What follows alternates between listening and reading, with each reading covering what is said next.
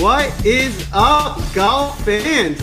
We are back. We got our old friend Seek Hiatus. We missed you. Welcome back. How was your week off? It wasn't really a week off. I mean, it wasn't so much a vacation. It was more like let's visit the parents. Kids got to see the parents, you know, that kind of thing. So I'll be honest, you know, I love everybody involved on my trip up to DC, but you know, when you got a couple small kids, it's like not, it's kind of problematic if I'm being honest, you know, just like going from point A to point B to point C. And the worst part was, Joel, the worst part was that you were here in South Florida at a bachelor party where I live. And it was the one weekend I happened to be out of town, which like, honestly was like kind of a bummer. And I'm curious, man, how was the weekend? Tell me all about it before we get into this golf talk. So you'll laugh. The night that we were out, that I would have, if we were in town, told you to meet us for dinner, was the night that we went out for my buddy's, obviously, bachelor party. We did a big dinner. Like, I wanted to do like a nice, fancy dinner, so we found this place. It's called Sardelli's, and we get like a private room. So it's like all you can drink. You get your own room, and it was supposed to be like a really good time. So we show up, and they're like, you know, you guys are actually sharing the room tonight. So we have a private dinner party for, there's like 15 guys. And then next to us comes another party. They're not coming to like an hour after you, so no problem. So like an hour later, in walks Brendan Marshall, you know, wide receiver from the Chicago Bears, 6'5" monster of a human being. And of course, you know, a bunch of guys my age who love sports. We were all like, that is Brendan Marshall that just walked in here, right? So he walks in with his girlfriend, and we're like, okay, this is cool. So what is this other party? It turns out it was Michael Vick's birthday party. So it was my friend and Michael Vick's birthday party, sharing a private room in Florida. That's that was how our Friday night went. That is awesome. So did you get a chance to actually like hang out with Michael Vick to any degree? I have to say he couldn't have been friendlier. We didn't like overly bother him and try to like act like we were friends because we obviously knew what was going on, but they couldn't have been any friendlier. They actually probably engaged us in conversation more than we engaged them. I know one time like Mike Vick came over to us and I was like, this time small, all of us froze. We're like, what are we going to say to Mike Vick? But no, I will say he couldn't have been nicer. He was a super nice guy, very welcoming. It was a pleasure to hang out with him for the night. You know, everything I know about Michael Vick, other than the obvious thing, which is like just the gigantic black mark on his career, on his persona, is immaculate. I mean, the guy, and by the way, since that time, since the dogfighting stuff, he's really kind of atoned for that. I know a lot of people, you know, they apologize and but like if you really followed Michael Vick post all of that stuff, I mean, he has really made so many strides. And if you just watch him, he had some reality shows that he did. And he's obviously, I think he's a Fox Sports contributor among other places, but the guy is as genuine as they come. So it doesn't shock me at all that he sees these other kind of like, no offense to people like you or me, but random people in the room. And he's like, oh, I'm going to be hospitable to them. I'm going to be nice to them because I'm just a nice guy. It's like, it's not an act. I think that's who Michael Vick is. And I think that, I mean, that's awesome. It's funny you say that though, because so I live in South Florida and I know like I'm like the king of name dropping. Right. And it's like in South Florida, they're just here. Like everybody comes here all the time, whether it's in season, off season, whatever it is. People want to be in South Beach. People want to be in Fort Lauderdale. People want to be at the Hard Rock Casino, like wherever it is. Like you always see. I mean, I just told you, you know, Jamie Foxx and I played basketball together some time ago when he was down here. I've spotted Jose Canseco at LA Fitness in the weight room. I deposed in my lawyer days. I deposed Vanilla Ice, not because he was a defendant, because he was a key witness in a case. So it's like that stuff just happens in South Florida. It's just really funny. And I'm glad the snapshot of South Florida that you got, which was a couple days down here, you got to run into Mike Vick of all people. That's fantastic. It was cool. It was fun. And you were right. I would say I was pleasantly surprised by how welcoming and friendly. I would have expected them to be like, leave us alone, guys. You know, we're too big time for you. But they weren't like that at all. They were super friendly. So this is pretty funny. Did you give Vic showdown golf advice? Ivan asks. And I got to say, Joel, if you didn't, little selfish. Well, I didn't. He didn't ask. But I'd say my friends missed an opportunity to mess with me, because if I was one of my friends, I would have told Vic to be like, you know, I watch your show all the time on DFS golf, And I was wondering if you could give me advice. I made him pretend like he knew who I was, but none of them thought to do that. I would have done that to them if I had the opportunity. That's great. And then we have Isaiah chiming in before we get started on the Rocket Mortgage Talk. So Isaiah is one of our writers at Win Daily, and he has been, I would say, over the last 4 weeks, the guy on the team that's the most on fire. Now, I say that knowing that Joel won, what was it, $30,000 last week, Joel? Remind me. No, 2 weeks ago, I won $37,000. Okay. Last week, I won $3,000, which I'll take. Okay, there you go. So this is an astonishing thing to say, but in the last, 2 weeks, Joel has won a total of $40,000, which for the record, for those of you listening, isn't that much for Joel. Like, he hits 50 and 100,000 all the time, and it's not in just golf. So that's why, please come over to windailysports.com, check us out. But Isaiah, I got to say, over the last 4 weeks, every single week, he's really been on it. So anyway, Isaiah apparently plays DFS baseball as well, and Kyle Schwarber will be paying his entry fees this week into all of his PGA DFS lineup. So that's kind of cool to hear. And I'll add to that, Isaiah is very consistent, right? So he's that's what you want to be in DFS. Keep your bankroll rolling. Keep it in the green. Come back again. Fight another day. And you'll notice, with Isaiah, and you'll see him in Discord putting his plays, he's winning consistently. And that allows you to keep coming back and playing more. So he's really consistent. He's one of those guys I would say has a high floor, right? He's always going to find himself somewhere around the green. So definitely keep a lookout for who he likes this week as well.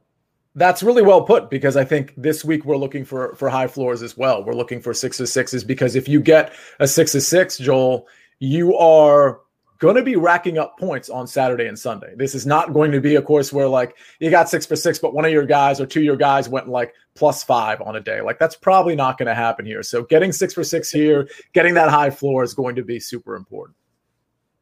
Totally, for sure. And you know what? We have enough of those, non-major fields where, you have some of those top guys that we see all the time. They have your Bryson, there's Matsuyama, we have Reed. But when you get down, a couple more notches, maybe down to the 8K range, the mid 9K range, it's not the same guys again, right? It's a little bit of a weaker field. So I think that even shows even more as you start getting down to the 7K range. So I think it's going to be difficult to get 6 cut makers because the field is not that deep. And we're going to be fishing a little bit toward the bottom, making sure we find guys who can compete. So that's going to be the challenge this week. And that's what we're going to want to do is, Sia said, we need cut makers. We need 6 of 6, because if you're not getting 6 of 6, it's going to be really hard to make at least good money, big money. Yeah, that's true. That's absolutely true. So I guess, Joel, let's get started then, huh? No more South Beach talk? Are we done with that? Let's get into it. Let's get into this week. I'm excited. So just to put a cap on last week at the Travelers, I think we all had a pretty good week. We were on the right guys. As I actually had an outright ticket on Harris English. And it's funny, I forgot. See, you could have given me the heads up. You tell me all the time. I still forgot. You can't bet when you're in Florida. So I made a few bets prior to leaving for the week. When I got there, I couldn't make any of my live bets that I like to make during the tournament because I wasn't able to put any of my bets in. So I had a Harris English ticket pre-tournament to win. And I got to the airport, and I was just like, honestly, to be honest, I completely forgot that I put it in. I hadn't been looking. I love it. And then I landed, and I'm like, "There's way more money in my account than there should be. How did this happen?" And I literally took way more money. I was like, "Oh wow, I hit an outright ticket that I completely forgot about." Yeah, which was exciting. That was pretty crazy. By the way, pro tip: you can't bet in Florida. Sia does in air quotes for those listening on the podcast, but you can bet in Florida. I'm just throwing that out there. You would have had to use a different account, if you will. Right. I can't use the account that I normally use in Florida. But yes, you can definitely still bet in Florida. Correct. But moving, listen, we were on it last week. I think we all had pretty good cores. All of us were in it for sure. And I think we're more to a similar tournament this week. We're going to be in Detroit. The course this week is a course that they only played twice, so there's not a ton of history to go off of, but there is some. So we have something. There's some stats we can look at. From my perspective, comparing to some of the courses that we've seen already this year, it's hard to get a read on what the perfect stats are to kind of heavily weight for this week, right? We've seen bombers do well. We've seen guys have to sink putts to win here. It's not the longest course, so I think the book is yet to be determined on where you can find the edge on this course and what we're going to overly weight. What I did, and this is nothing I've ever done before, but that's just how I'm going to play this week, is I valued approach like I always do, but I put a much heavier emphasis this week on putting and short game. I think for the player who's going to win this tournament is going to have to make a bunch of putts, and I want to target guys that are capable of getting out. You know, there's a lot of guys that, you know, will go average or below average putting, but they're really good ball strikers. I'm looking for the guys this week that are known to get really hot with the putter, and that's kind of what carries their game. So that's kind of how I'm being a little different. How did you weight them this week, Sam? Yeah, I agree with you about the putter. I mean, that, you know, you and I are starting to factor in more putting stats, which doesn't even mean it's that significant per our models. But, you know, I know you like to look at three putt avoidance and things of that nature. I did factor in putting a little bit more. And for the record, when I do my model, if I don't factor in putting, let's say I put just the simple metric of putting and I put it at 15% for this tournament. If I see a guy that's like number 5 in my model, but he's like 130th in putting, but he just rates out everywhere else, like I might actually just cross that guy off my list for a tournament like this. Or at the very least, I might dig a little bit deeper and see where he missed out. Was it one or two tournaments, like 5 tournaments ago, that he had like a bad putting experience, but then the last 3, he's been really good. So those are sort of like second looks I'm going to take. The point I'm trying to make is I agree with you about the putting, and therefore I'm not just blindly looking at my model and being like, oh, who's number 1, 2, 3, 4, 5, and 6. It's more like, all right, who's up here and why are they up here, and what are the sort of the watch outs? So yeah, off the tee is more important for me this week, certainly. I definitely think length is going to be better for you, especially because it's going to be a wet course for the most part. So those shorter hitters aren't going to get the benefit of the rollout, but all the shorter hitters are in play. If you look at the 2 years of history, any type of player can win this tournament. Any type of player can take advantage of the 4 par 5s. So yeah, give me off the tee, give me approach. The approach proximities that I honed in on a little bit more were between 75 yards and 150 yards. You're not going to see quite as many 175 to 200 as you would a normal course. You're going to see, you know, a decent amount of 200 plus, but it's the 75 to 150 where I really kind of concentrated on. Other than that, yeah, putting was important. So putting, off the tee, approach, and those specific proximities. You just rose a really interesting thought process for me. So I'm going to dive right in. I want to ask you this. Yeah. Normally, right, when we kind of try to break down Bryson, we know he's going to be one of the longest hitters, if not the longest hitter. And then his approach out typically fall between that 5 and 150 because he's further than everyone. And he usually doesn't grade out very well because he usually messes up that second shot and has to get out of trouble, and then he'll make a putt and gets back to par. Now this week, sure, is her approach shot's going to be 30 yards, you know, 25? Is he just going to be from, you know, after his driver? How is that going to look? And are you able to weight that differently? Because he did already win once here, so we know he likes this course. Yeah, so you're talking about Bryson. So, yeah, I mean, the answer to the question is, yeah, he's won here. He seems like a good course fit. When he did win here, he gained a lot with the putter, so that's just kind of like a watch out there. So did Wolf when he was competing with him. But he is going to have a lot of shots in that 75 to 100-yard proximity, and it's not very good. It's, I mean, 75 to 100 in this field, he ranks 149th the last 24 rounds. I mean, 149th is almost like literally last place in this field. Now, you know, it's a fine line, right? Because if you go to 100 to 125, boom, all of a sudden he's 19th. So you got to kind of like, you know, understand what you're really dealing with. I mean, I don't know how bad he's going to be 75 to 100. He's not going to be 149th in this field. I know that for a fact. So if you want to lean on Bryson, I don't have a problem with it, but it certainly scares me that those wedges, those shorter irons, it hasn't been clicking for him for quite some time. And, you know, the scary thing with Bryson is this is a pretty big price jump. I mean, his price tag is $11,400. You'll find Reed at 10.9, Simpson at 10.6, and Matsuyama. But after that, I mean, we're really jumping down. So you're really paying a pretty hefty premium to jam Bryson in your lineup.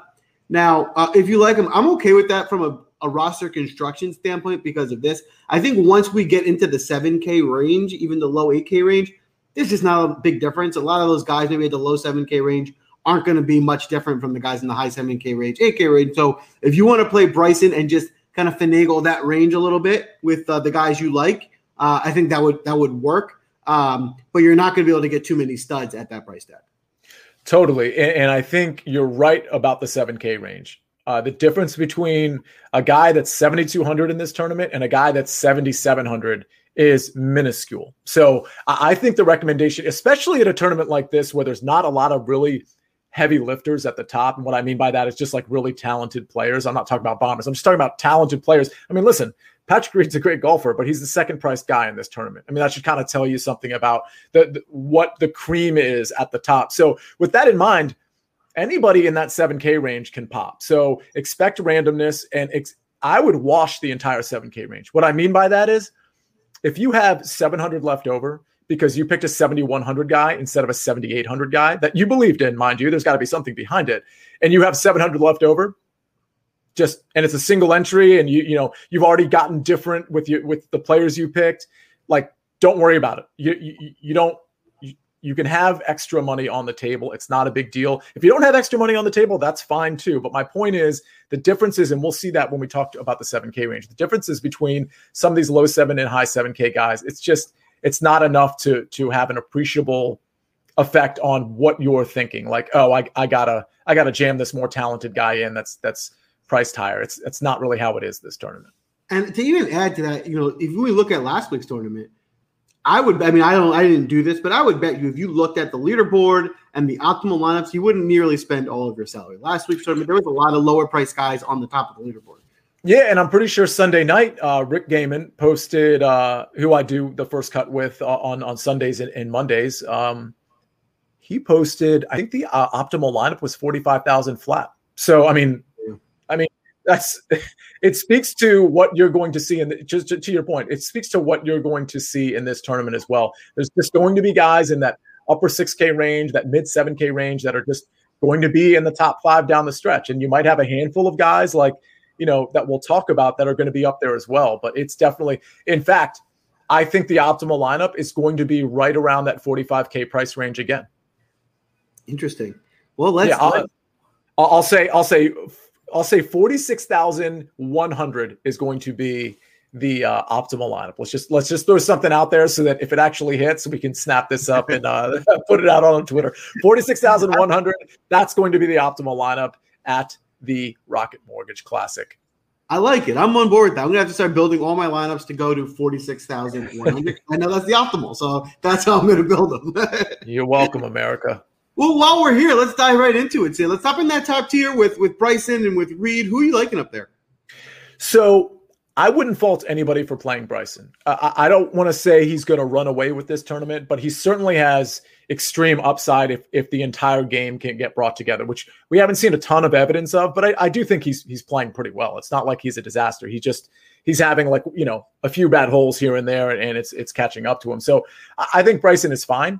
But I'll tell you, I think I like the rest of this range more, other than Will Zalatoris. Remember, was it last week or the week before where we both had the same fade? It was Will Zalatoris, and he didn't even come close to making the cut. Well, I think Will Zalatoris is, and so of course we were right about that, but I don't think Zalatoris is a bad play necessarily, but against all these other guys in the high 9K and the upper 10K range, he's not a consideration, especially because his putter's been pretty bad. So I'll tell you, it's surprising to me that my favorite guys are Webb Simpson and Patrick Reed, because I do think bombers have a slight advantage here, but I think Webb Simpson is probably going to, if he's healthy, which I think he is, I think he's going to eat this course up.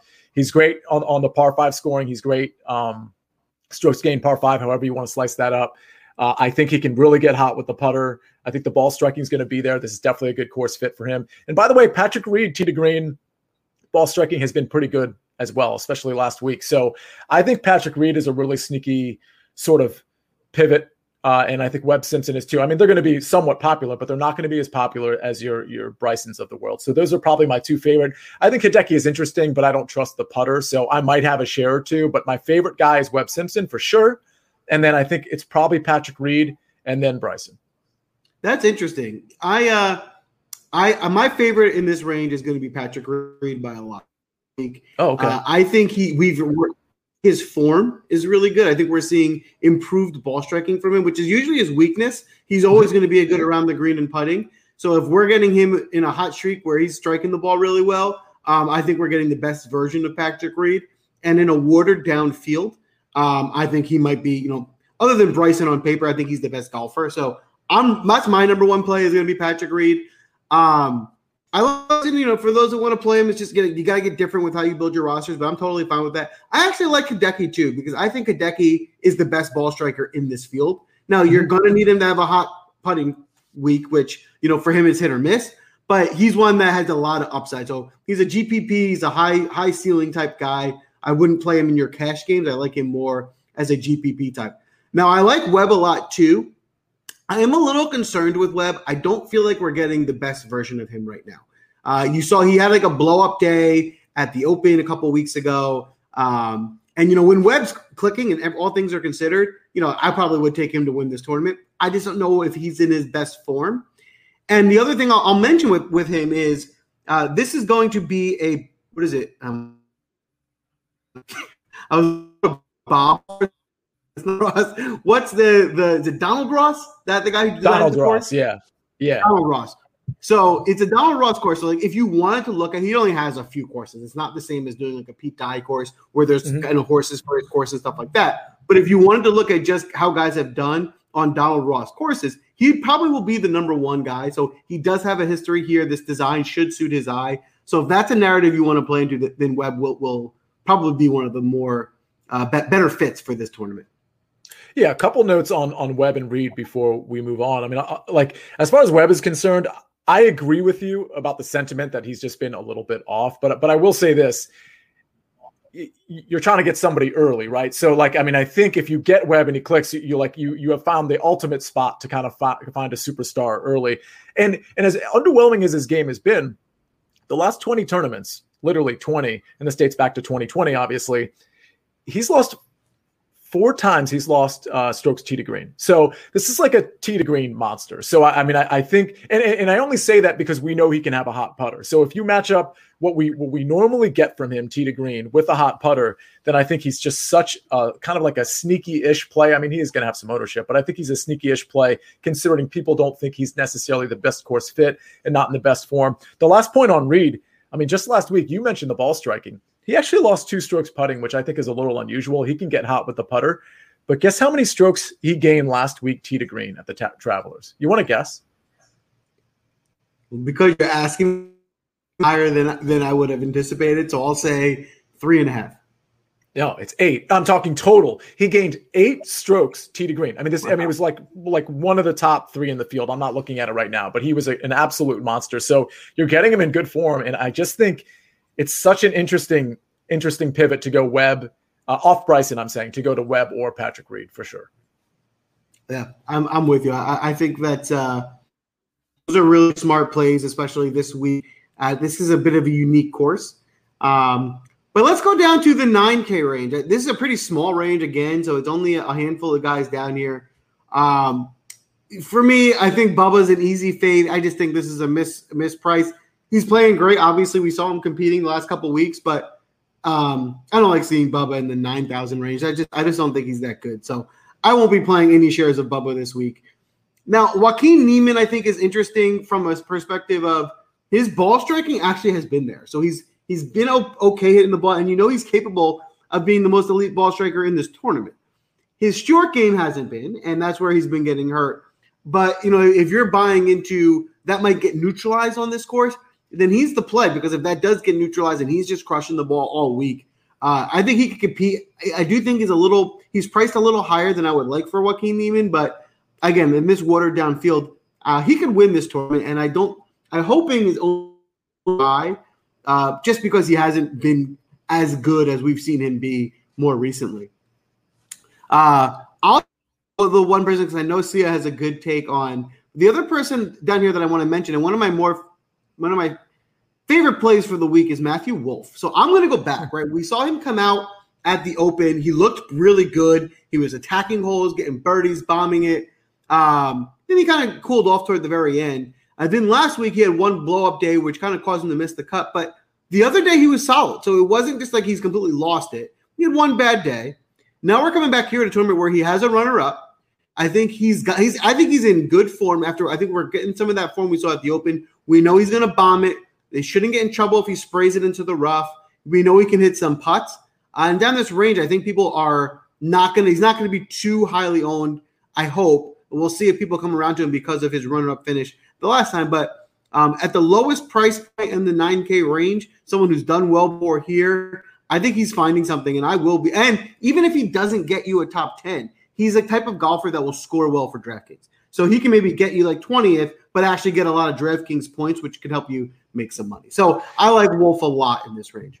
Yeah, that makes a lot of sense. I mean, it's all about Wolf making the cut, because if he makes the cut, I mean, we got 4 par fives here. We've got a big hitter. He's definitely going to be scoring you some DraftKings points on Saturday and Sunday if he clears the cut. So I actually think that the Matthew Wolf plays is pretty interesting. I'm actually surprised his projected ownership is in that 13 to 14% range. And that's not super high, by the way, compared to some of these other guys, but it's higher than I thought it would be. I thought he would be more like, 10%, 9-ish%, because we don't know what we're getting out of Matthew Wolf.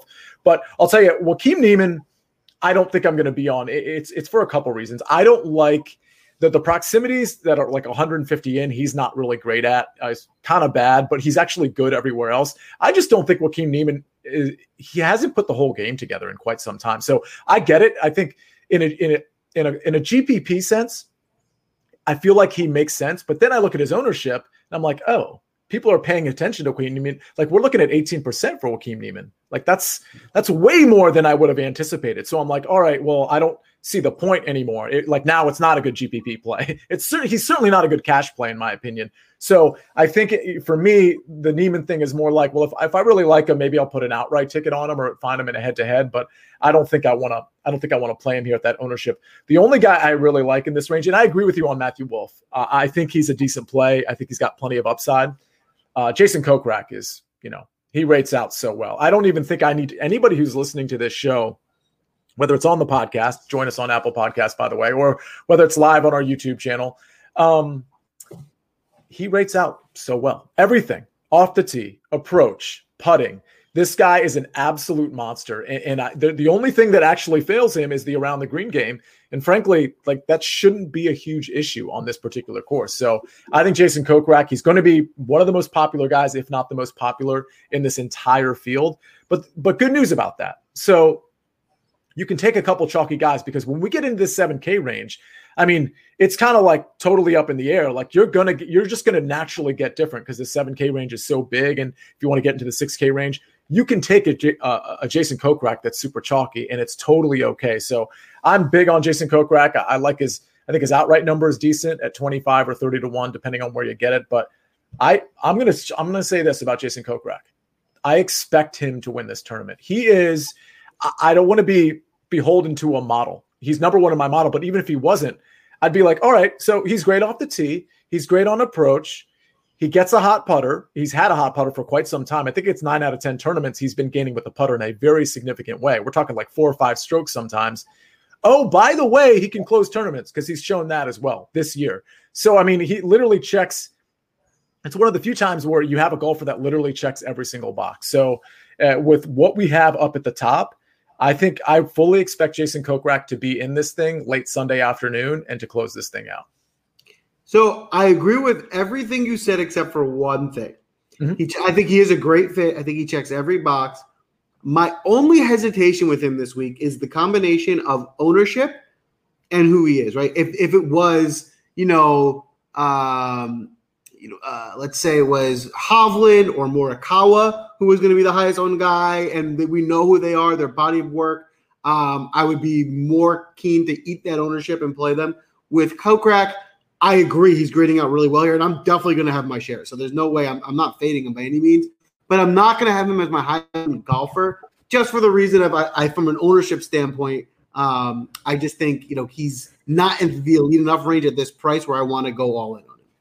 Yeah, no, I mean I totally understand that. I mean this is a guy that might be the highest owned guy in the entire tournament. It's a hard sell when his name is Jason Kokrak. The only pushback I'd give you is, I just told you that the second highest priced guy in this field is Patrick Reed. I just told you that the fifth highest guy. I mean, Will Zalatoris. Listen, Will Zalatoris is a great. He's a great golfer. He's going to be a star on the PGA Tour for probably the next 20 to 30 years. But he's Will Zalatoris, and he's the fifth-priced golfer in this entire field on DraftKings. So it's one of those things where, like, yeah, you can make the argument that Jason Kokrak is Jason Kokrak, but I'm making the counter-argument that, well, we don't have any stars in this field. For the record, Bryson is a star for reasons that may not like be star worthy. You know what I'm saying? Like, he's won tournaments, don't get me wrong, but like, Bryson's not Brooks. Okay. Let's settle that debate right now. Bryson's not Jordan Spieth. Bryson's not Rory McIlroy. Bryson is not, you name the top flight golfer, Dustin Johnson, Justin Thomas. Bryson is none of those guys. So the argument here is there are no superstars in this field. So I understand Bryson gets all the, you know, media attention, but there's no superstars in this field. So Jason Kokrak is basically in this sort of like top, you know, 10, 15 golfers that are like the elite players in this Rocket Mortgage field. And honestly, I'd put him up against, if you gave me a matchup, Jason Kokrak versus Bryson, and you said it was -110 each way, I'm taking Jason Kokrak. If you give me a matchup and you say it's Jason Kokrak versus Hideki Matsuyama, and it's -110 each way, I'm taking Jason Kokrak. I might have to think about it if it's Webb Simpson, and I'm taking Kokrak over Reed as well. The only guy I'm even considering in a head-to-head matchup in terms of, hey, I might not just outright take Jason Kokrak is Webb Simpson. And frankly, Kokrak's form is way better than Webb Simpson, so I don't even know what I'm doing there. So that's really like how I'm evaluating him. And it's like, all right, I'm taking the best guy in this field. I'll get different in many other places because this is going to be a very random set of golfers that are going to emerge on Sunday afternoon. I think your assessment's pretty accurate. I think a contrarian thought process for those that are interested is only this. If you agree, I think he's a top five guy in this tournament, no matter how you look at it. He's a top five pick. He's definitely there. But if you look at that, the field's weaker and you can go down to the 8K range, there's just not as big of a gap. So you can be, you know, at ownership, right? You can just go down a little bit more. There's not that big a gap and get more balanced, have lower ownership, and you're not making as big drastic of a difference. Whereas, like, you know, Jason Kokrak's my favorite. He's 7,500, and he's in the field with Morikawa, Hovland, you know, DJ, all those guys, and he's, you know, not that much worse than him because now he's the value play in the field with the bigger names. Now he's not the value play, but then again, like you said, if he goes out and wins the tournament, it doesn't matter what we're talking about. You need him in your lineup. Because if he wins, you know, he's going to get the most points. So it's just a matter of, you know, who you think is going to win, how good you think he's going to do, and how you want to kind of allocate your ownership, if you will. Well, so Joel, professional host, what a great segue into the 8K range that you, my friend, have argued is potentially filled with at least a few or a couple golfers that might sort of match the firepower of your, you know, Jason Kokraks of the world. So Please advise, because I got to be honest, there's a couple guys I like in the 8K range, but nobody I really love. So tell me, what are we doing in the 8K range? Yeah, so here for me, I'm looking at the bottom of this range. So most of the top I'm fading. Hoffman pulled out. I don't love Day for this course. So I'm going to go all the way down to I'm going to start with Max Homa. I like Max Homa. Don't love him. If Isaiah brought up a really good Isaiah in the chat now brought up a really good narrative. He seems to do well every third tournament. He has two missed cuts, and then he gets a top 10, two missed cuts at a top 10. So we're on the third where he's supposed to give us a top 10. So if you're buying into that narrative, this is the week. From a foreign perspective, he's not been great. So if you just buy that, you know, maybe he finds something or practices something a certain way to get back, and he'll find it this week. You know, that's something. But he's also, again, in this field, I think he's better than he would be in one of those major fields or something like that. But he can certainly pop here. And going down to the bottom of this range, I think two of my favorite plays are going to be Tringale and Griot.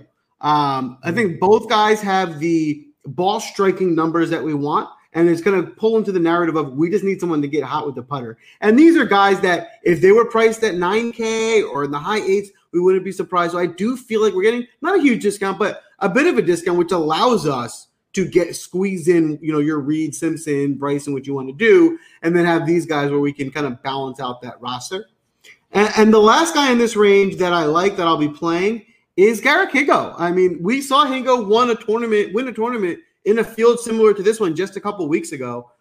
You know, he can get hot with the putter. He doesn't really have too many weaknesses. So it's just a matter of if he puts it all together, he'll definitely be able to compete. And the thing I love about Higgo more than anything is his price tag, right? We're getting him at a number below that 8,500 where we can kind of build around him. And I don't think I actually like him better than a lot of the 8K range. So it allows me to be kind of fit my lineups together better. We are in complete agreement in this range. I mean, I love Garrick Higgo. And it's not because, I want to be on the new shiny object. It's because I'm looking at what he's done, both on the European Tour and on the PGA Tour, which obviously there's only so many rounds on the PGA Tour. We know he won a tournament, and we know he's missed two cuts since then. But here's the good news. The ball striking has been there the entire time. What's really held him back for the last couple of tournaments is what's led to the missed cuts is the around the green game. For some reason, and by the way, he's typically okay around the green, but for some reason he's been really, really bad around the green. Well, okay, a couple things. One, that probably won't hurt him too badly here. Two, the ball striking metrics are still very positive. And the best part is the putter. He's gained putting in 3 or 4 tournaments he's played on in the PGA Tour. So, you're getting what you want from this tournament. You're getting the ball striker who can get hot with the putter and who has been hot with the putter. So that's really the form. And by the way, Garrick Higgo, when he's winning on the European Tour, and even when he won, I guess it was the Palmetto, right? Those weren't really talented fields. He probably, just to get into the psychology of it, he's probably showing up to this tournament thinking I've got a legitimate chance here to really stamp my name onto the PGA Tour. I think he's going to be coming in here really confident, and the metrics back it up. And I'll just scoot past Griot and Tringale. I think they're both great plays. I think Griot, he's coming off a surprising miscut, but he can get hot with the putter, and we know the ball striking is there, and we know off the tee he's actually better and longer than people think. So I think Griot is a risky play, but I think he's a good play. And Cameron Tringale, I think we're getting early. So if you remember a few months ago, and I have all these guys in my initial picks article, windailysports.com. It's free for everybody, I believe. But I think Tringale's interesting because we were all in love with Tringale 3-4 months ago. Ball striking was great, and then all of a sudden he just kind of fell off, and everybody's sort of forgotten about him. Well, this is a seasoned golfer. So we can rely on the idea that he's just having a bad stretch, but we know what we saw before with the ball striking wasn't some aberration. That was who Cameron Tringale is. We know he can get hot with the putter. So yeah, I like Tringale quite a bit, although I would say it's kind of risky. I wouldn't necessarily jam him into the cash games. I think Higgo, believe it or not, might be a better cash game player this particular week. But yeah, I like all three of those guys. You mentioned Higgo, Griot, and Tringale. I'll just mention Gary Woodland. I think he's a good course fit, and he rated out really well in my model. I love it. I love it. It's always a good time when we're aligned for this. But let's drop down.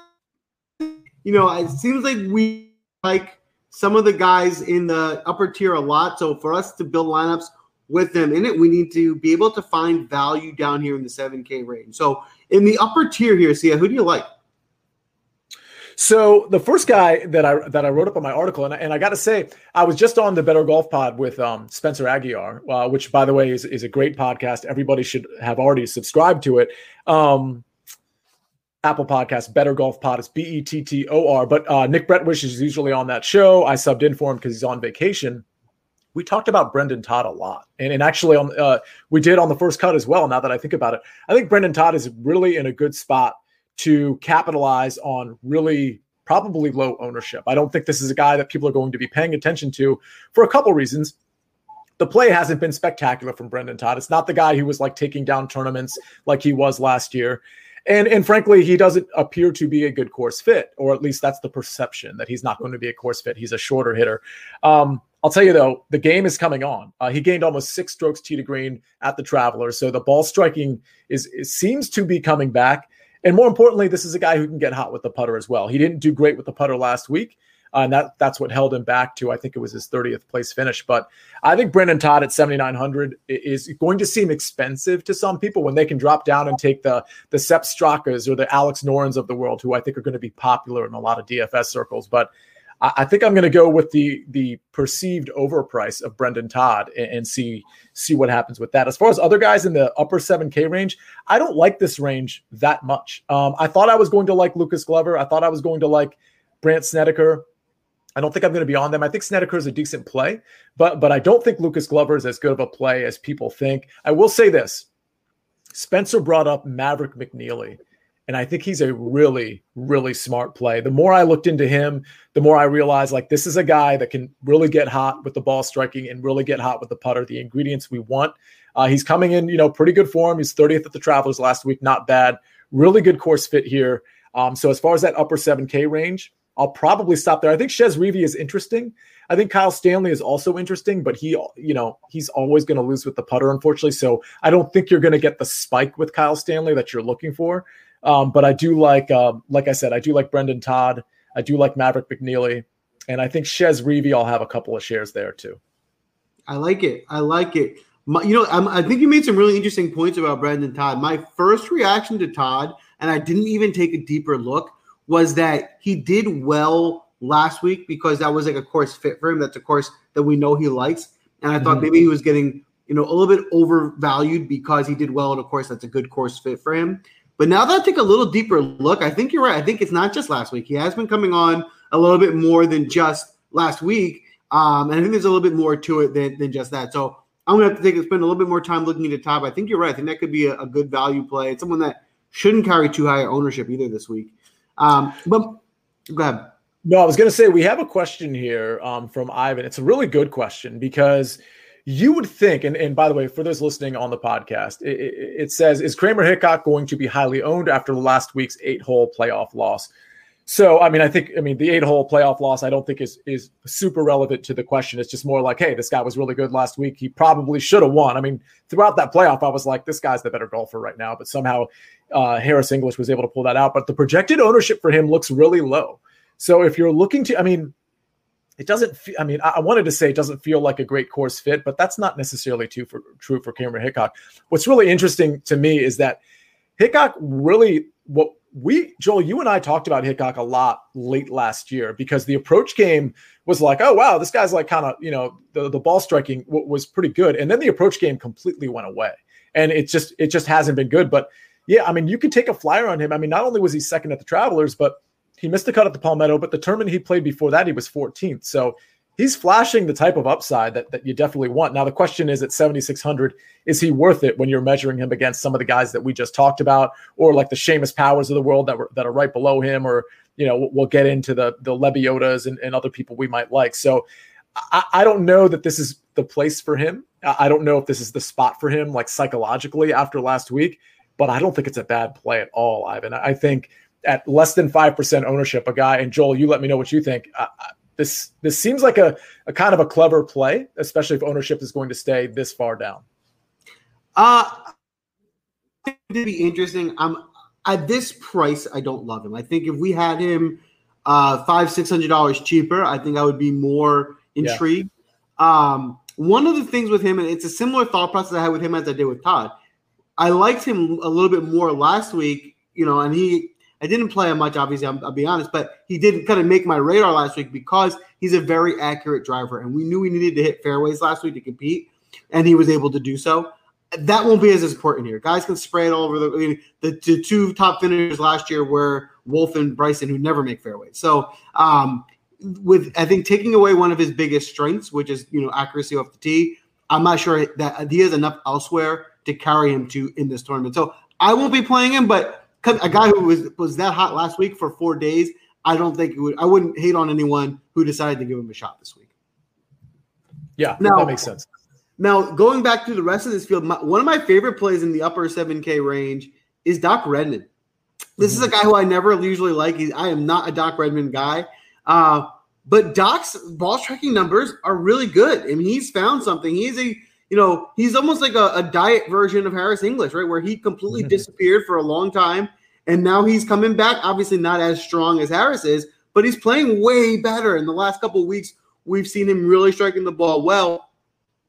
If his putter, if his flat stick heats up this week, he can definitely compete in this tournament. So at 7,900, I think that we're getting more than a fair price for him, and I think he's the one that can help you kind of round out your lineups. Going down, I prefer a little bit longer. I know a lot of the lower end of the 7K range. I know a lot of people like Step Straka. I'll have a few shares. He is striking the ball well last week, but last week was a pop for him. It wasn't like he had a lot going on before that. He popped. If you think he's found something, he's going to do it again, I'm okay with that. and I would be okay with playing him. But this is not someone we're saying isn't been in good form for weeks. This is someone who's found something last week, and we're hoping to carry that over another week. I actually love Chez Reavie. So Chez Reavie's a guy who's known to be a good short game player.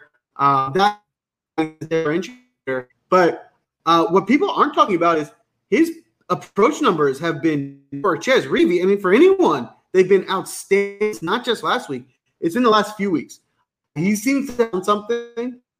And if we're going to get him gain, 3-4 strokes, and he has a hotter, he's good around the green, he should certainly compete this weekend. At this price range, it's pretty safe. I mean, this is pretty cool. We actually like to play. So at 7,600, you can jam in top range and still afford to run with a guy like.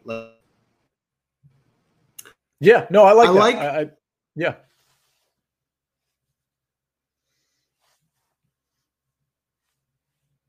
$500 or 7,400 and below rate. So, yeah, anyone down there?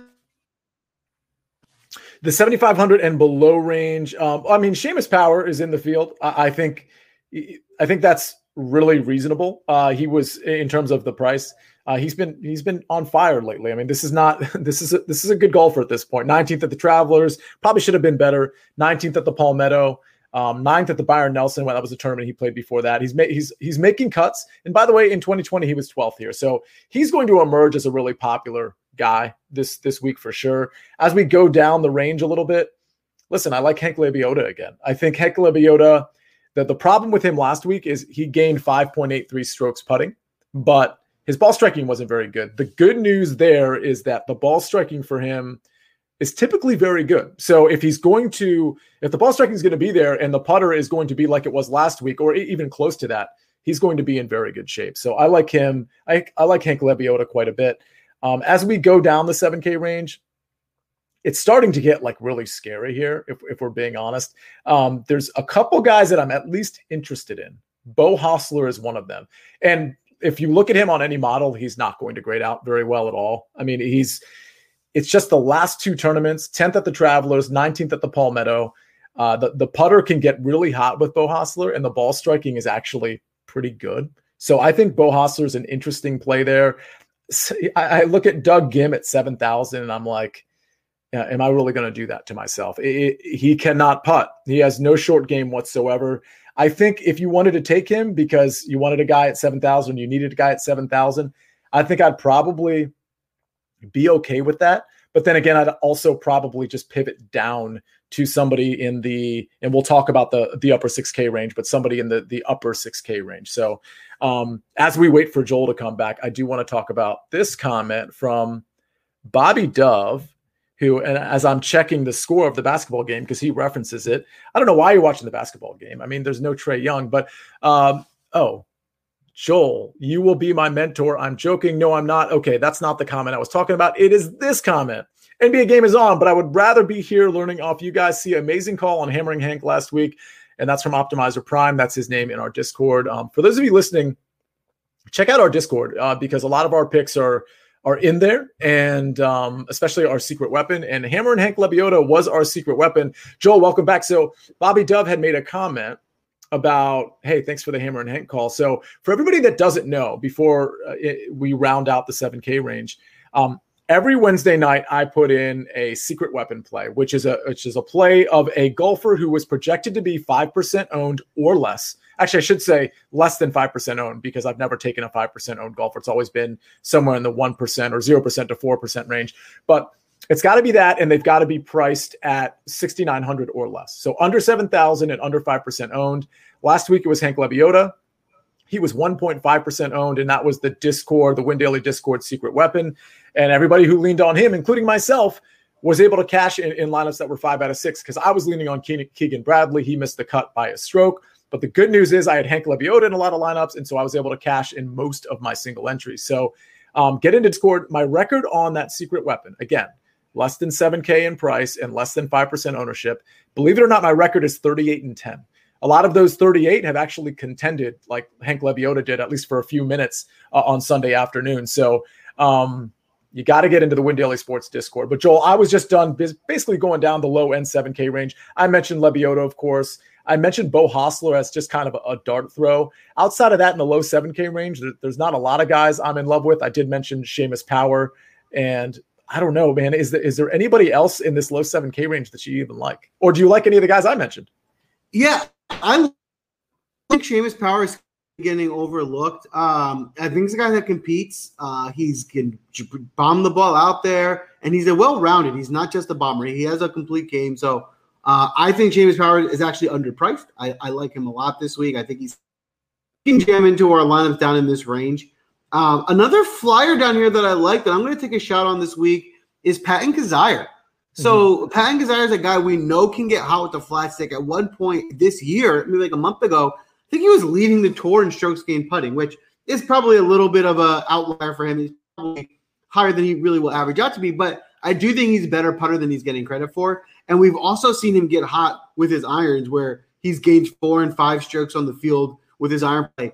Now, the last 2 tournaments he's, hasn't been in the best form, and I think that's going to cause his ownership to come way down. But this is not a guy that's far away from that. I mean, we're talking a couple weeks ago, he was killing the ball and he was competing in some of these tournaments. So I think Kizzire is a guy that I think people are just starting to sleep on. Maybe he's a 1 or 2 weeks where he hasn't been in his best form. And in a field like this where you don't have all the big hitters, I think he can. From a perspective, I think he's a good way to get different. Kind of going down this range, not too much I love, but I do like going back to the hammer and Hank Lebioda. I mean, see an unbelievable call last week with him. I do think he's playing really well. It's another guy that scheme seems to be well-rounded right now. He's doing a lot of things well, and I think at this, I'm happy with him. Probably $500 or $600 more. So I'm going to go back to them there. Andrew Putnam's a guy I like. I think he's a guy who hasn't been too strong with his short game recently, but that is something he's more known for. He's a short game guy. So if he finds his short game, which is his strength, his ball striking has been better than normal for him. If he gets it all together this week, I think he can compete. So again, another GPP play. I don't think he'll come with a high ownership tag this week. And as people are mentioning in the chat, I agree. I'm on Troy Merritt. Troy Merritt in the last 24 rounds, I think, and let me just make sure I'm giving you an accurate number here. Yeah, number one in strokes gained putting in this field. So, obviously he can get hot with the putter. The putter's there. We've seen him be a little hit or miss with the irons, but we've seen it in the last couple of months. He's been playing really strong golf, and I think this is a type of field where guys like him can excel and get to the top. So those are some ways that we can jam in those top 10K guys. It's almost, it does feel a bit like a stars and scrubs, and find these guys that fill out the rest of our lineups. Yeah, I mean, the only pushback I have with Merritt is he's so good with the putter that his finishing positions are pretty misleading. I mean, the ball striking has not been good for Troy Merritt, so it's kind of one of those things where, like, yeah, this is the tournament to play in potentially, because if the ball striking is even decent and the putter is what it's been, holy cow, this guy can pop. I'm just. Like for me, I almost feel like he's better for like a first round leader, which I don't have him as one, or like a showdown, because I just don't think he can survive with the putter for 4 rounds. But I totally get it there. There was a question about. Go ahead. Yeah, you're right. Like normally every other week that we do this, we are always like, don't chase putters, never chase putters. Yeah. Like we never do that. We hate chasing putters. Right? I think this is like the one week we're like flipping the script. We're like, we're chasing putters this week. Like we never do that. We're just. I am at least. I'm playing this week a little differently where. I normally never want to chase putters because they're so hard to predict. But this is the one week where I'm not going to play that way. I'm going to go after the good putters, and we'll see how it does for us. Yeah, that makes sense. Let's see. Isaiah chiming in again. Thank you, Isaiah. Yeah, for everybody listening, every time you go to a Win Daily YouTube show, whether it's ours or whether it's stuff that John Jansen does with Mike North or Ghost does or Nick Bretwish or whoever it is, always hit the like button. It actually helps Win Daily quite a bit. So we're going to try to just generate some noise around that. So you guys like just kind of autopilot that and you hit the like button. We definitely appreciate that. So Isaiah, thanks for reminding everybody there. We had a question about Austin Eckroat, but I don't know, where is he priced? He must be in this. Oh, he's 6,700. Speaking of, okay, do you want to go into the 6K range? Let's do it. Let's go. Go ahead, Sue. Who do you like in the top part of the 6K range?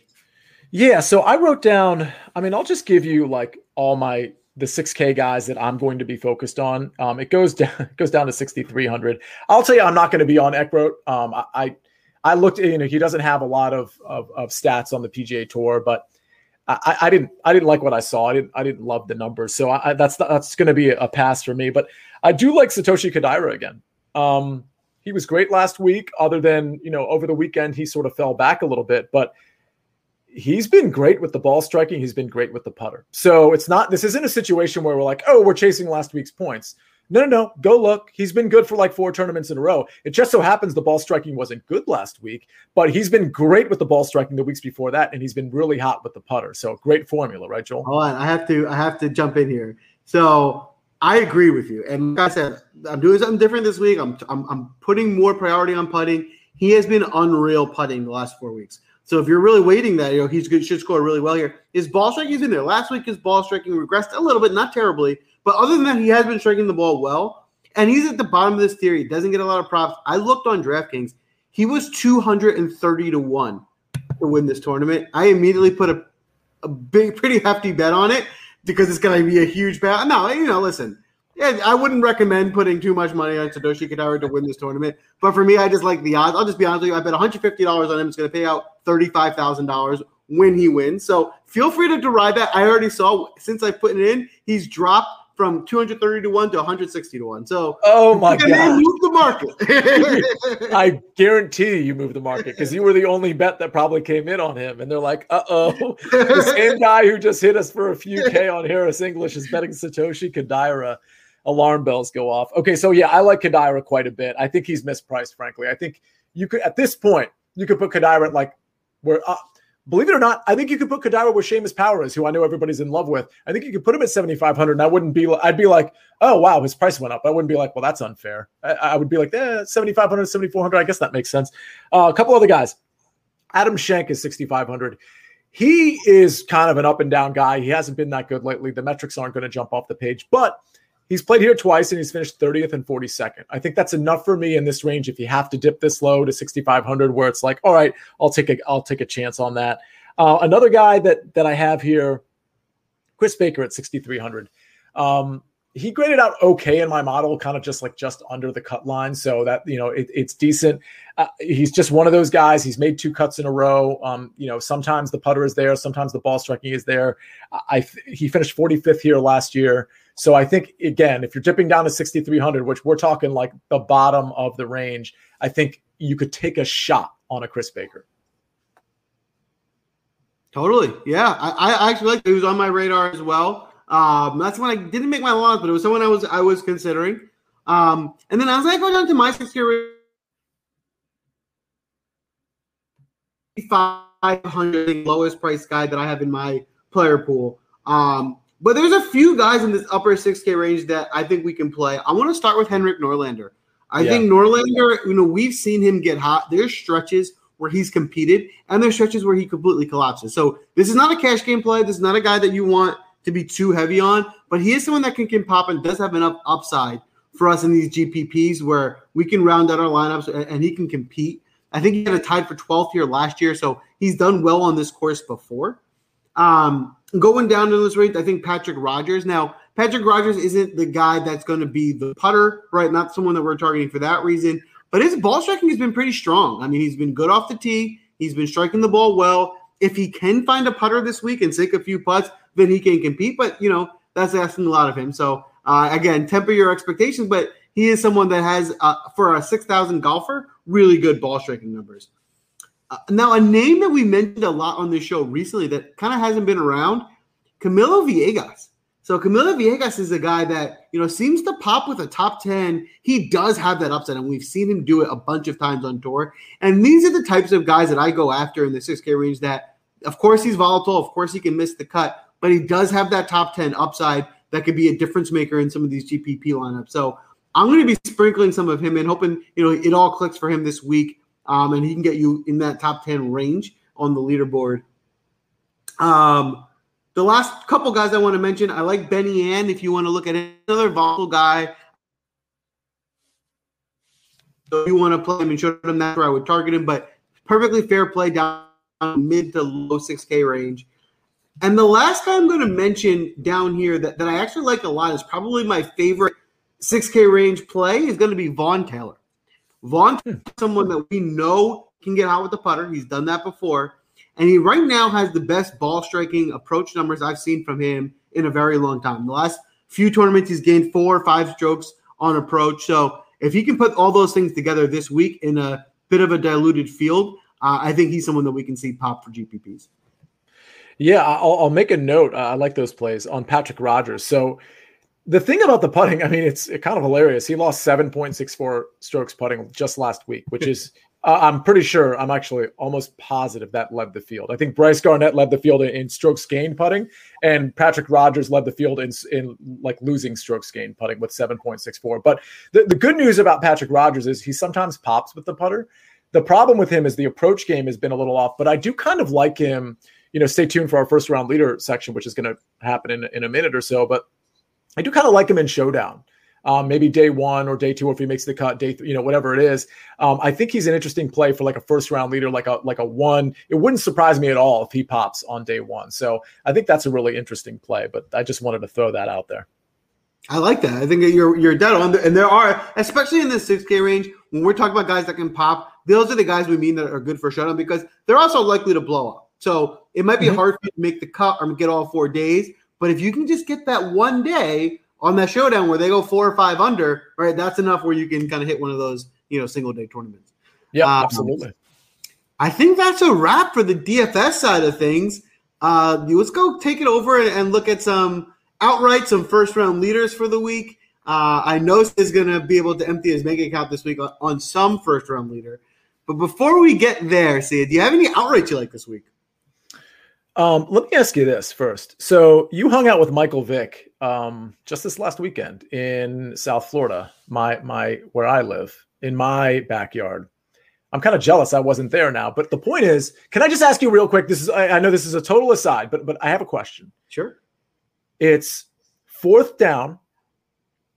Michael Vick, every quarterback you can think of for this question is in their prime. Okay. It's 4th down and 16. It's 4th and 16, okay, and like it's the game's almost over. You're on like the 20-yard line essentially, and you need to score a touchdown. Give me 5. Like, isn't Vic in the conversation for like top 5 quarterbacks? Just like make something happen on like a 4th and super long. So you were saying 20 going in, or 20 the opposite 20? 20 going in. Like, so you're like on the 20, 25 yard line. So there is some space. Let's say 25 yard line. It's 4th and 16. You got to make, maybe it's the 35, but you're in striking distance, but there's like a minute left. It's 4th and 16. Is Michael Vick, like at least in the conversation of top 5? I mean, obviously like you want to say Brady, you want to say Peyton Manning, but you also want a guy with wheels that can just make something happen. Right? Who else comes to mind in that scenario? Vick is really interesting for this reason. He's just as good. Like if you're throwing up, listen, I'm not saying he's the best deep ball thrower or jump ball thrower, definitely not. But he's got a cannon. He can throw it up there for your guy if you got the right matchup to do so. But what's also cool about Vic is if you spread him out and everyone deep and they clear house and there's a lane, he doesn't need a big lane. If he gets a lane, you're not catching him. He's faster than anyone else on your defense. So it gives you that extra option where you can't just sit 3 deep safeties because somebody's got to sit there and watch Mike. And then if you don't and you just spy him, then you just have your guys run around, let him sit in the pocket until someone looks open and he can throw it. So he gets to a very dangerous combination. So that's the thing. So in that scenario, so we know there's a plenty of quarterbacks, including slower guys like Patrick Mahomes, that can. And by the way, we'll get to the outrights in a second. But that can buy time with their feet, and they're just the pocket presence. They know where to shift, and they buy time for the Tyreek Hills of the world and what have you. You know, Deshaun Watson's good at that. There's plenty of quarterbacks in history that have bought time, whether they're super athletic or not. The thing about Vic that's so interesting on like a 4th and 20 or a 4th and 16 with time running out is that he doesn't just buy time. He can completely shift a defense by sprinting the other direction. Like it's not just like he's sidestepping and he's maneuvering and he's just like, you know, backing up. He can literally just like tuck the ball, run sideways, and then like look around again. And by that time, you're 7 seconds deep as a DB or a safety. Like there's 3 or 4 guys that are running out, you know, like towards the end zone.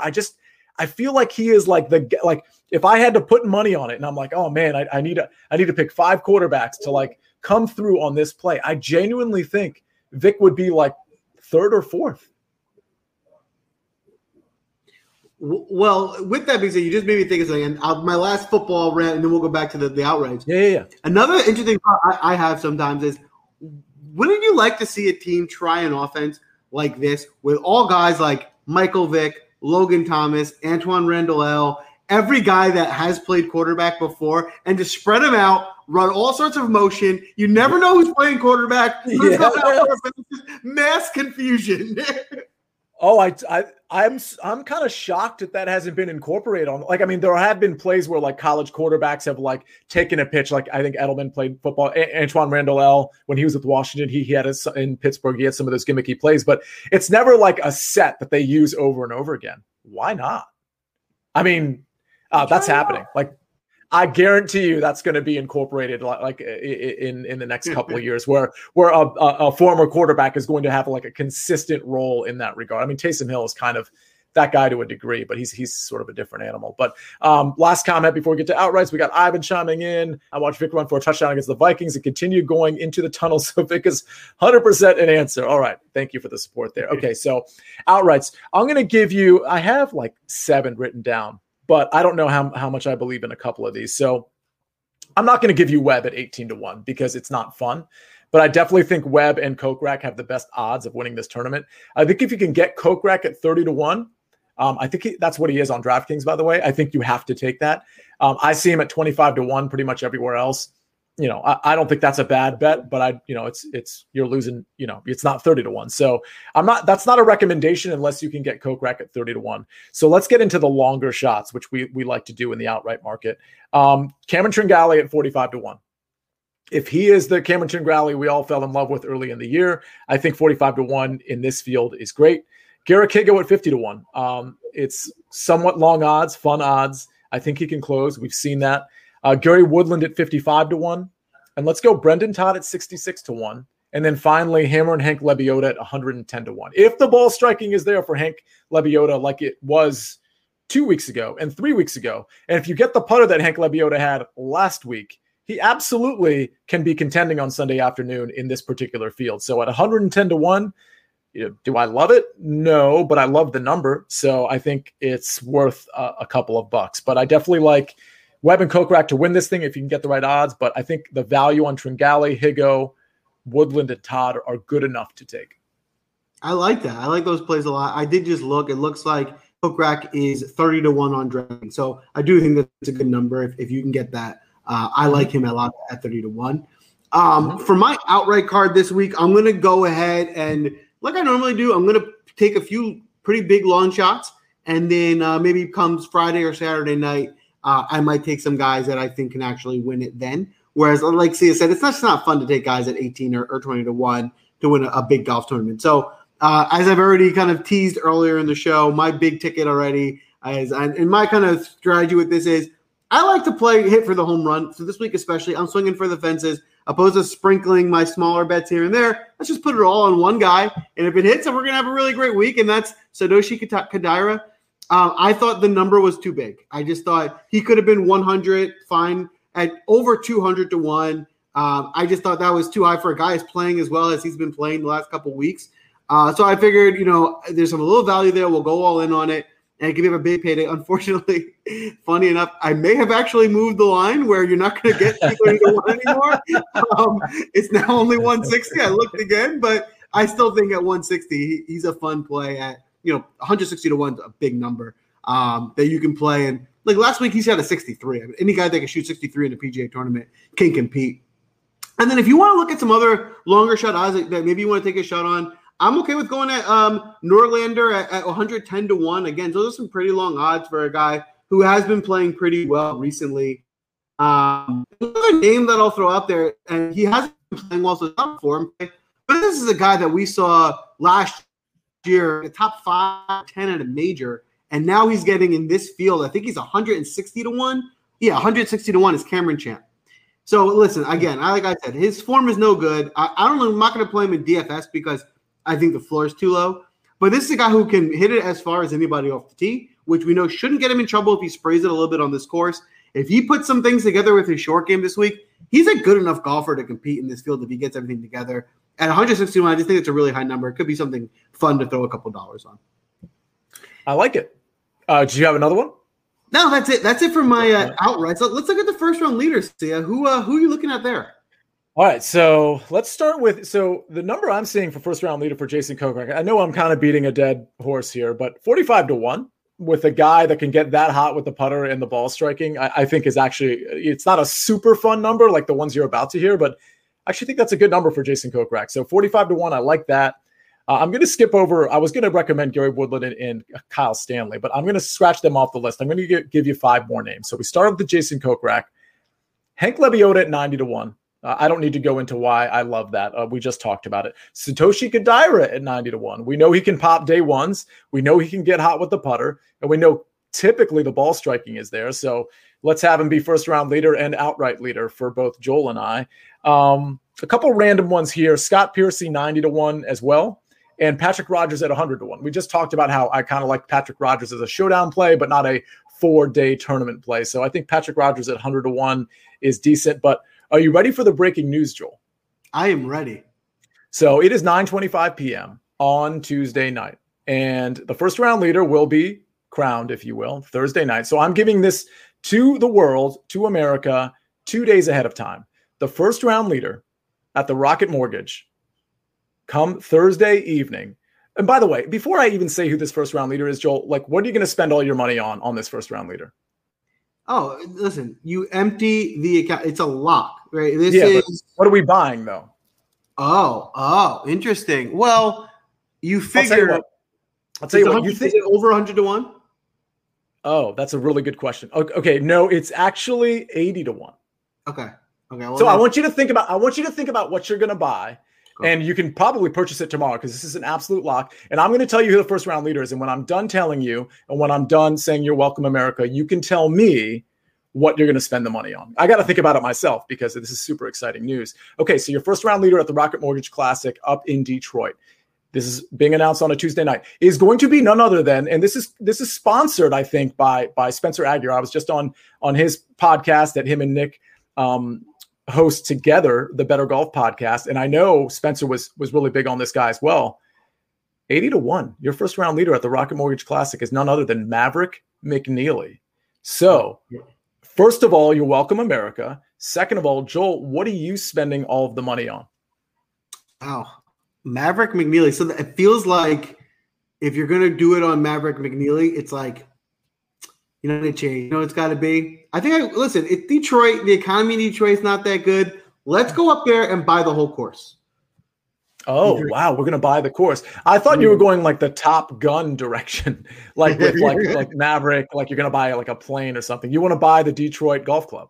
Yeah, I'm going to buy it. All right. Well, actually, if you put down the money you just won on Harris English on Maverick McNealy at 80-1, you might actually be in the conversation.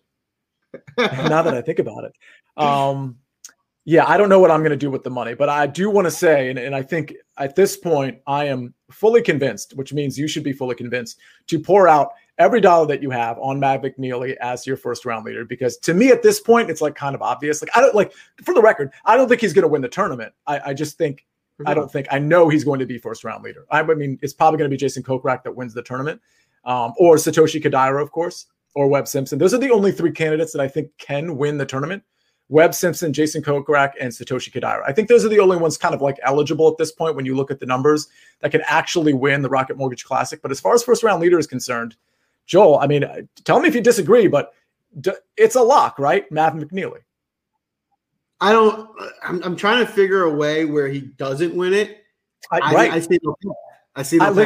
I literally, thank you. I literally ran the math like 100 times, and I'm like, I'm taking crazy pills here. How is it that Matt McNealy comes out at, like, it doesn't make any sense? But then again, the math is the math. I can't argue with math, right? I mean, it adds up. So I mean, this is how I compare it. It's like if you had invested in AMC a year ago. It's like, why wouldn't you do that, right? Like, that was obviously going to get hammered by the public, and everyone was going to hold it. Like, everyone knew that. So this McNealy play seems more obvious to me. You bring up such a good point, because I feel like this is like the Amazon.com of first round leader bets, like Amazon.com, like circa like 2002. it's like, oh, they're just selling books. And it's like, this doesn't really make any sense. So I think for the casual observer, they're like, well, this doesn't make any sense. But I'm telling you, I literally ran the numbers. It's Matt McNealy. So Joel, do you have any first round leaders yourself though? I mean, did we already talk about your first round leaders? I mean, do we need to talk about them? Seems like we kind of have this in the bag. Joel in stunned silence, it seems. Okay. So, oh, here we go.